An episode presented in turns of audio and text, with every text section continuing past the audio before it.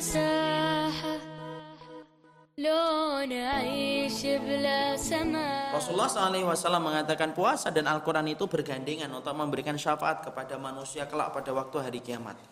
Puasa itu akan ngomong, puasa itu akan ngomong. Wahai Rabbku, sesungguhnya aku telah menahannya dari makan pada siang hari dan aku menahannya dari nafsu syahwatnya. Makanya kemudian perkenankan aku memberikan syafaat kepada orang itu. Artinya, sesungguhnya amal solih yang dilakukan manusia kelak itu mampu bersaksi. Puasa itu mampu ngomong, sholat itu mampu ngomong. Maka kemudian di antara perkara yang kelak bersaksi di hadapan Allah yaitu adalah amalan puasa kita. Makanya kemudian amalan puasa termasuk di antara amalan yang bisa memberikan syafaat bersama dengan amalan ketika membaca Al-Quran. Dan saya sampaikan, kalau yang namanya sudah kemudian berpuasa, maka kita harus paham puasa sunnah itu yang paling puncak apa? Yang paling puncak adalah puasa Dawud.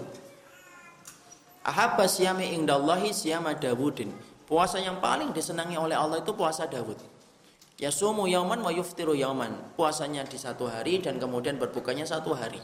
Kalau sudah puasa Dawud, tidak perlu kemudian kita puasa yang lainnya.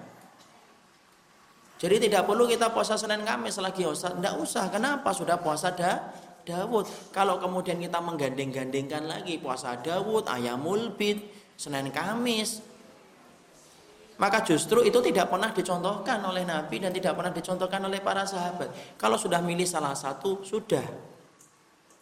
Ya, ini contohnya. Kita misalkan puasa Dawud. Kemudian puasanya hari Sabtu kita puas, eh, hari Ahadnya kita tidak puasa. Eh, hari Ahadnya kita puasa.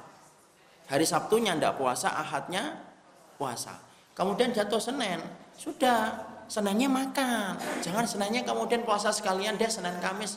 Ndak. Kenapa? Kalau semacam itu namanya puasa, namanya wisol dan wisol itu tidak diperbolehkan bagi umatnya Nabi. Wisol itu hanya boleh untuk siapa? Untuk Rasul, tapi tidak untuk umatnya Rasul. Dan itu termasuk di antara perkara yang menjadikan akhirnya puasa itu termasuk di antara puasa yang dimakruhkan. Kalau sampai bergandengan berhari-hari sampai kemudian kita tidak memberikan jeda bagi tubuh kita, maka sesungguhnya itu tidak termasuk di antara perintah sunnah. Para ulama lalu kemudian mereka mengatakan di dalam fatwa lajnah daimah, dalam fatwa ulama-ulama besar, kemudian dikatakan kalau seseorang itu sudah melakukan puasa Dawud, maka tidak perlu melakukan puasa yang lainnya. Tapi boleh nggak menggabungkan niat kalau harinya itu barengan? Boleh. Itu namanya poligami niat. Ya. Sensitif ya, padahal saya cuma ngomong poligami niat. Apalagi ngomong yang lain ya. Maka kemudian boleh nggak kita mempoligami niat? Boleh. Bapak kemudian tadi puasanya misalkan Sabtu puasa, Ahad tidak puasa, Senin puasa kan? Kemudian digabungkan dengan sekalian puasa Senin Kamis boleh atau tidak? Boleh. Pendapat itu merujuk kepada apa yang disampaikan oleh Imam Ibnu Rajab Al-Hambali dalam kitabnya Jami'ul Ulum wal Hikam. Boleh.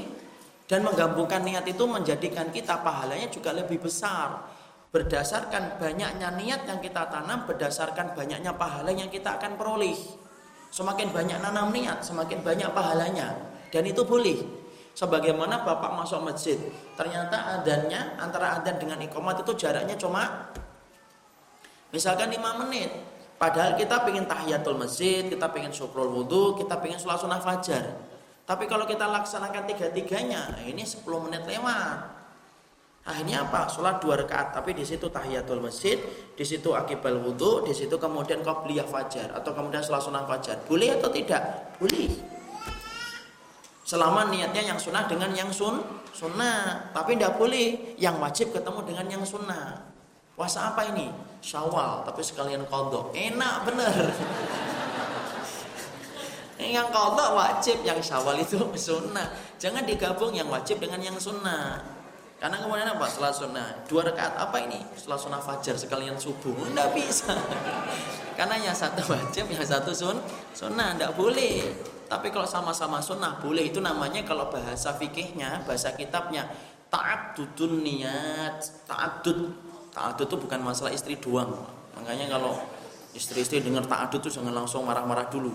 Ta'adud itu ada dua, ta'adud niat. Ta'adud niat itu ta'adud dalam masalah niat. Dia poli niat. Dan dia boleh membolehkan itu. Semakin banyak niat yang ditanam, semakin mulia. Maka kemudian puasa termasuk di antara perkara yang bisa memberikan syafaat pada kehidupan ketika kelak pada waktu hari kiamat.